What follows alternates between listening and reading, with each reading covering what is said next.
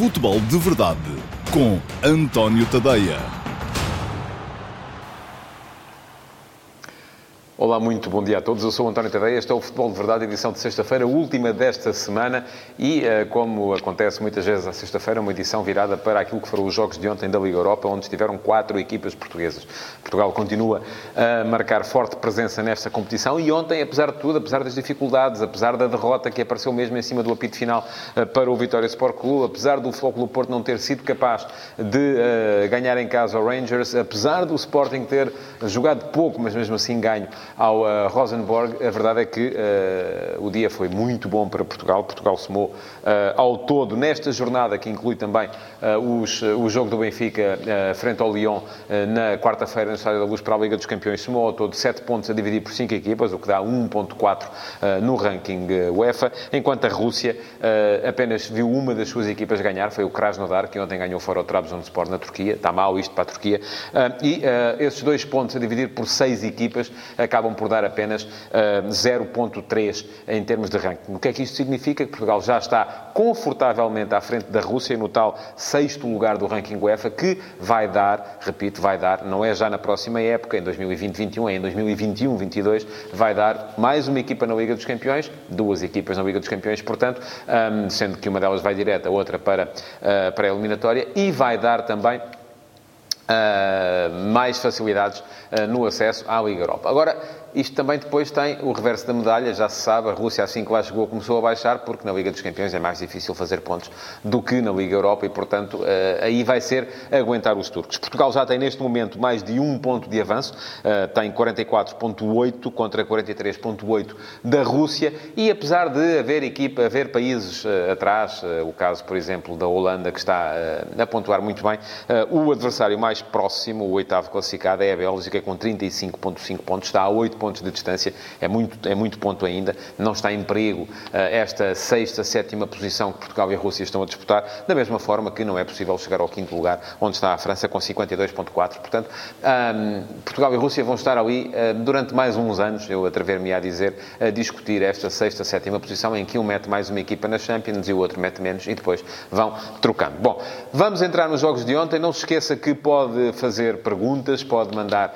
um, perguntas para que eu lhes responda no final desta emissão do Futebol de Verdade. A equipa que produz esta emissão vai escolher aquela que for tida como a melhor pergunta e no final cá estarei para lhe dar resposta. Não tem que ser sobre os jogos de ontem da Liga Europa, hum, desde que seja sobre futebol, é eh, perfeitamente qualificável para ser respondida hum, e eh, depois quem aqui está a apoiar-me vai então sim hum, fazer a escolha e eu farei a resposta no final. Jogos de ontem, começando pelo Sporting.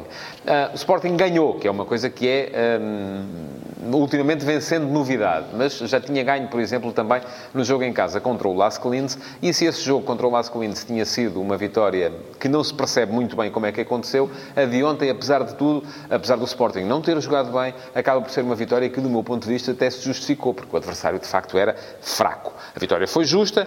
Ah, é verdade que o gol caiu um bocadinho do céu aos trambolhões, e caiu mesmo literalmente, porque vem num remate de Vieto que bate no adversário, a bola faz um balão e acaba por cair no sítio onde ah, estava Bolazzi. Bolazzi cabeceia, a bola ainda bate em mais um adversário antes de ultrapassar o guarda-redes, que ainda lhe toca também. Portanto, foi um verdadeiro golo, neste caso pode mesmo dizer-se caído do céu aos trambolhões, mas um golo que o Sporting já tinha justificado, sobretudo na primeira parte, uh, quando entrou uh, ainda assim forte, teve aquela bola na barra no livro de Bruno Fernandes, teve duas ocasiões de Vieto. Vieto precisa de melhorar claramente em termos de finalização, mas é um jogador que está a ganhar ascendente em termos de criação na equipa do Sporting. Acontece que depois este Sporting acabou por não ser capaz de manter o controle do jogo, perante um adversário que, volto a dizê-lo, é fraco. É um adversário que não justifica quaisquer dificuldades para uma equipa que uh, ambiciona chegar longe na Liga Europa. E não foi isso que o Sporting demonstrou. O Sporting sofreu durante a segunda parte, sofreu muito com a velocidade dos extremos da equipa do, do Rosenborg e um, acabou também por ter alguma fortuna na forma como segurou 1 a 0, porque não foi, volto a dizê-lo, capaz de manter o controle em cima do jogo. Coisas boas. Um, Acho que o Sporting está a aproximar-se do 11 e da organização que uh, precisa de adotar. É verdade que ainda foi 4-3-3, não foi o tal sistema com 3 atrás. Uh, acredito que Silas possa abdicar do sistema com 3 atrás, porque não estará muito satisfeito com o rendimento dos homens que tem para jogar como centrais. Uh, Matia tem sido este ano uma sombra daquilo que era na época passada. Coates tem sido um pesadelo. Ainda ontem ia fazendo mais um... Enfim, uma, seria um autogol diferente, porque ele, em vez de meter a bola na baliza, chutou a contra Dumbiá e depois no ressalto, sim, a bola ia indo para dentro da baliza de Renan, bateu na barra e esse poderia ter sido um embaraço para a equipa do Sporting no jogo com o Rosenborg. Um, Neto, enfim, ah, não é propriamente um jogador que, uh, que possa chegar e assumir-se claramente como a primeira opção e Lori é um jogador veloz, mas também, uh, além de ter muitos anticorpos uh, fora de campo, na, na, bancada, é também um jogador que de vez em quando comete alguns erros e, portanto, poderá Silas não estar ainda perfeitamente convencido que tenha três centrais para poder apostar nessa organização, três defesas, mas ontem aquilo que se viu já foi um Sporting com Rosier ficar um bocadinho em termos de uh, início da organização ofensiva e com a Cunha uh, mais solto pelo lado esquerdo. E isso pode ser um caminho a explorar Desde que depois o Sporting tenha os criativos no apoio ao ponta de lança e ontem com Bolazzi, com Vieto, com Bruno Fernandes, uh, o próprio Wendel, enfim, uma exibição um bocadinho abaixo, uh, mas uh, isso foi conseguido. O que não compreendi muito bem foi a forma como o Sporting parece estar a abdicar da tal saída mais elaborada deste traje, já se viu muito chutão para a frente. não sei se é a equipa a cair nos processos antigos, se é o próprio Silas também que está a desistir um bocadinho dessa ideia, ou se foi uma forma até de resolver o facto do Rosenborg ter jogado jogado com o bloco muito baixo e ter jogado com a equipa toda ela muito atrás. Bom, ganhou o Sporting, está numa situação hum, ainda assim positiva em termos de contas, tem 6 pontos contra 7 do PSV, tem agora um jogo fundamental na próxima jornada, vai jogar a Trondheim com esta equipa do Rosenborg, é um jogo que tem de ser de ganhar. O Sporting fazendo 9 pontos uh, contra este adversário pode encarar depois os jogos mais complicados, que são a recepção ao PSV e a visita uh, ao Las Collins, uh, como, com, outra, com outra vontade. Mas é preciso chegar lá com 9 9 pontos e, acreditem, onde eles vão ser mais fáceis de conseguir é agora em Trondheim, uh, frente a este Rosenborg. O Flóculo Porto não ganhou. Uh, e isso pode ser um problema em termos de contas naquele grupo, porque uh, foi o primeiro jogo em seis que levam as três jornadas daquele grupo, o primeiro jogo em que a equipa da casa não conseguiu somar os três pontos. Até aqui estava tudo muito simples, as equipas tinham todas três pontos, correspondentes a uma vitória em casa. Ontem, o Young Boys manteve essa bitola, ganhando em casa ao Feyenoord, mas o Foco do Porto não conseguiu ganhar em casa ao uh, Rangers e por isso mesmo ficou em desvantagem e vai ter que recuperar estes pontos uh, quando for a Ibrox, agora já na próxima jornada também é preciso encarar essa deslocação à Escócia de forma diferente eh, da que o Futebol Porto encarou ontem o jogo contra eh, esta equipa escocesa. Vamos lá ver. O Porto é uma equipa de Liga dos Campeões é uma equipa de Liga dos Campeões que está episodicamente a jogar a Liga Europa. Não pode sentir-se tão embaraçado como se sentiu ontem para jogar contra uma equipa do Rangers que, enfim, é forte do ponto de vista defensivo. Tem Steven Gerrard, um treinador que um, parece compreender bem aquilo que quer em termos, sobretudo, defensivos para a, sua, para a sua organização. E tem depois um jogador como Morelos, que eh, é muito forte no, no ataque ao espaço, no ataque à profundidade. Hum, um avançado uh, que se torna particularmente perigoso numa equipa que, pode, que prefere jogar em contra-ataque, em ataque rápido. E, aliás, foi assim que o Rangers fez o gol do empate. Mas aquilo que o Futebol Porto fez no jogo, hum, hum, a mim soube-me pouco, pareceu-me pouco. Aquilo que... Hum, há um grande gol de, de, de, Luís Dias, é, é verdade, a colocar o Porto em vantagem, mas depois há toda uma reação do Rangers e o Porto a não ser capaz de manter o ritmo, a não ser capaz de ir para cima do adversário.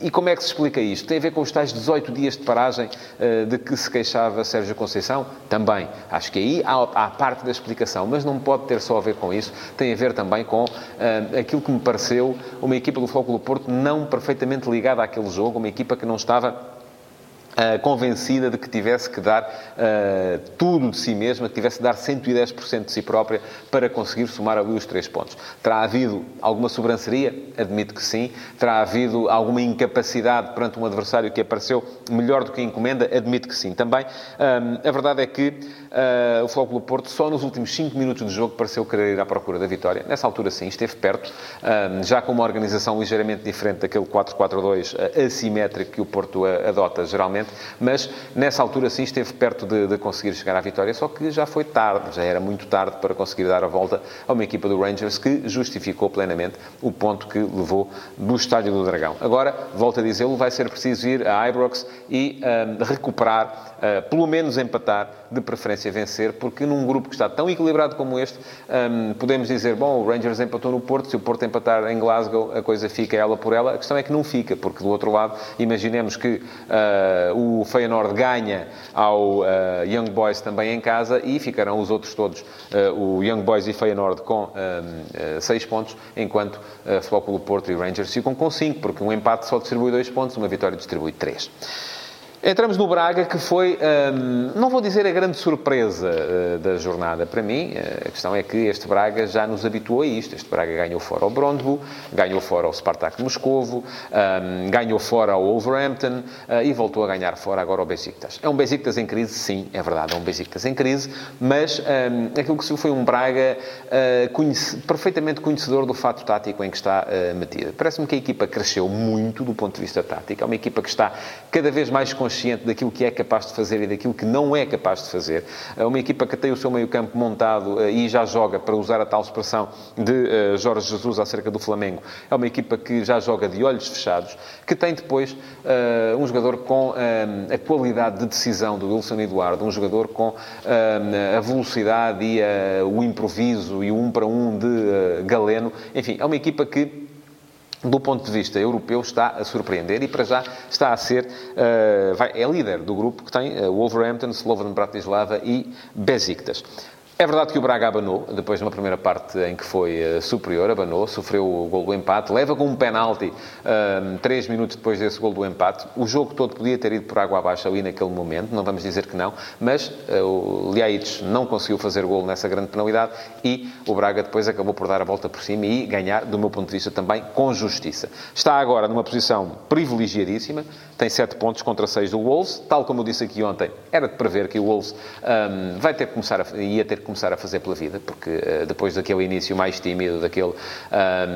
Tinha que chegar uma altura em que uh, a equipa de Nuno Espírito Santo dizia alto lá, nós é que somos os mais fortes do grupo, portanto vamos ter que começar a ganhar jogos. Escolheram uma boa altura, foram ganhar uh, ao Slovan Bratislava, tem o jogo em casa também, e se tudo correr com normalidade, daqui a 15 dias teremos o Braga a ganhar ao Besiktas. Muito importante esse jogo em casa. É um jogo fundamental, um jogo que o Braga tem de ganhar.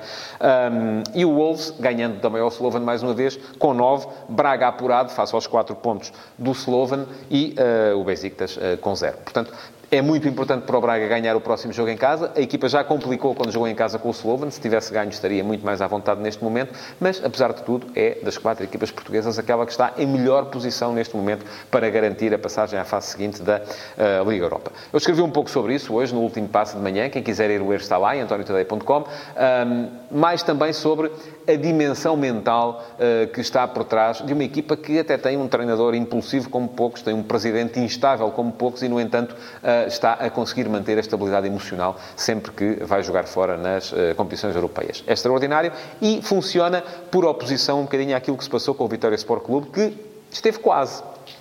E qual é a diferença entre o estar quase e o estar lá? É precisamente essa, é precisamente aquela, uh, aquele milímetro de, de, de estabilidade emocional uh, que uh, o, o Vitória Sport Clube não foi capaz de ter para manter o resultado até ao fim, quando esteve prestes a ganhar em Londres ao poderosíssimo Arsenal. É verdade que era um Arsenal sem algumas das suas principais figuras, sem muitas das suas principais figuras, mas o Nay Emery foi obrigado até a chamar alguns desses jogadores para resolver o jogo. No final, entrou Ceballos, entrou Guendouzi, entrou PP e PP acabou por fazer com dois livros diretos aquilo que foi a reviravolta no marcador e impedir o Vitória de pontuar fora frente ao Arsenal. Eu já tinha dito aqui ontem também que uh, depois daquilo que se tinha passado uh, frente ao Sintra Futebol, em que a equipa uh, do Vitória saiu até embaraçada pela eliminação contra uma equipa que joga dois escalões abaixo, e ao contrário do Sporting, o jogo contra o Arsenal, do, o jogo do Vitória contra o Arsenal, era um jogo em que houvesse exigência. Portanto, conjugavam-se aqui dois fatores.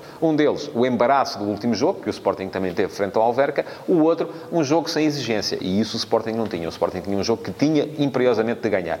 E, portanto, a conjugação destes dois fatores embaraço, mais falta de exigência ia dar com certeza uma equipa solta e uma equipa capaz de, em campo, uh, mostrar uh, argumentos. E foi isso que o Vitória fez. O Vitória foi a melhor equipa em campo até aos últimos uh, 20 minutos da partida frente ao Arsenal. Estava a ganhar com justiça, depois faltou-lhe a capacidade mental para uh, passar do, uh, da equipa que surpreende à equipa que é capaz, de facto, de ganhar em grandes palcos. Isso o Vitória ainda não tem. Vai ter que andar mais uns anos nas competições europeias com regularidade, tal como o Braga anda. Uh, e nesse aspecto, que me perdoem os adeptos do Vitória, mas eu sei que a rivalidade no Minho é muito, muito forte, mas o Braga neste momento está um bocadinho à frente do Vitória Sport Clube. Bom, vem aí a jornada da Liga, há jogos interessantes, há um Futebol Clube Porto Famalicão que vai mais uma vez pôr à prova o líder, o líder que já conseguiu ganhar em Alvalade ao Sporting, mas enfim, o Sporting não está propriamente lá em cima neste momento. há também um Sporting Vitória e aí já acredito que o Vitória, tendo um adversário de outro nível pela frente, mas numa competição em que ah, já acreditará ah, e já se nota ali alguma exigência, o Vitória possa ah, criar muitas dificuldades ao Sporting. São os dois jogos mais deste este fim de semana em termos nacionais. Curiosidade, claro está também para o uh, Tondela Benfica, para o Braga Santa Clara, enfim, todos jogos que vão com certeza poder ver durante o fim de semana. Mas agora vamos passar às perguntas do dia, ou à pergunta do dia, e um, vou responder à pergunta do Hugo Rebimbas. Olá, Hugo, muito bom dia, que fala do Benfica. Um, e diz o Hugo, Domingos Soares Oliveira, CEO da SAD do Benfica, defende a alteração do símbolo do clube, alegando objetivos comerciais apesar de ser justificável desse ponto de vista, acha que o potencial comercial de um novo símbolo poderá ser um fator de perda de identificação dos adeptos para com o seu clube? Situações como esta e como o naming dos estádios serão o futuro do futebol enquanto indústria, prevalecendo os milhões em detrimento da identidade de um clube, neste caso em particular do Benfica? Obrigado, obrigado eu, Hugo, eh, pela sua pergunta. É um tema hum, interessante, particularmente interessante. Se formos a ver o Sporting, há pouco tempo mudou também o símbolo. Eh, não sei se foi por questões eh, comerciais. Eu não creio que uh, a identidade de um clube se perca porque há um restyling do emblema. Um, há muitos casos em que isso já foi, eh, já foi feito. Um, também não creio no contrário. Não creio que, de repente, por artes mágicas, se faz um restyling do emblema, se muda o emblema e o emblema passa a ser atrativo na China, em Marrocos, eh, na Indonésia, na América do Sul. Também. Isso é uma coisa, é uma arte que me escapa. Um, creio que a identidade do clube se faz da sua história. Faz-se dos jogadores, faz-se dos treinadores, faz-se dos adeptos que vão constantemente ao estádio, faz-se de vitórias. E é isso, é nisso que o Benfica deve, com certeza, centrar-se. Não é tanto uh, na questão uh, do naming do estádio. Não me choca nada que os clubes vendam o naming do estádio. Enfim, são, uh, são situações em que precisam de faturar. Parece-me rigorosamente indiferente que se chame uh, Estádio uh, da Luz, ou qual é o nome oficial, Estádio do Sport Lisboa e Benfica, ou que se chame, uh, como se chamam muitos estádios um, fora de Portugal, sobretudo que tenham nomes de patrocinadores. Um, não me choca rigorosamente nada que isso venha a acontecer e não me parece, francamente, que se perca identidade por aí. Agora, também volto a dizer, se perceba a questão do naming, porque entra dinheiro. A questão do restyling dos emblemas, em mim, eh, eh, faz, escapa-me um bocadinho. Não, não, não, não, vou ao ponto de achar que, de repente, faz um rabisco para a esquerda e outro para a direita e o emblema se torna atrativo e vai imediatamente garantir mais uns milhões de adeptos vindos de Alemar. Isso já me parece muito mais difícil de justificar. Acho que há é constantemente uma procura da novidade e uh, constantemente os gestores têm essa questão, que é, vão ler os livros de boas práticas e há muita gente a fazer muitos livros de boas práticas que, se calhar, Pois na prática não são bem assim, mas uh, esses livros estão cheios dessas estratégias que uh, algumas delas resultam, outras, se calhar, nem por isso. Muito bem. Obrigado por terem estado desse lado. Uh, chega ao fim o Futebol de Verdade de hoje. Não se esqueçam de reagir, de pôr like, de comentar, de partilhar. Eu tenho que dizer isto de vez em quando, porque as partilhas depois, volta e meia, começam a cair. E é muito importante que partilhem este espaço para que os vossos amigos possam assistir a ele. Não se esqueçam também que o Futebol de Verdade já está em podcast e podem subscrever esse podcast para ouvirem depois, nas situações que vos der mais jeito, escusam de estar aí no trabalho a ver sem o patrão dar por isso, enquanto o futebol de verdade está a decorrer. Muito obrigado mais uma vez por terem estado desse lado. Bom fim de semana e vejam muito futebol. Futebol de Verdade, em direto de segunda a sexta-feira, às 12h30, no Facebook de António Tadeia.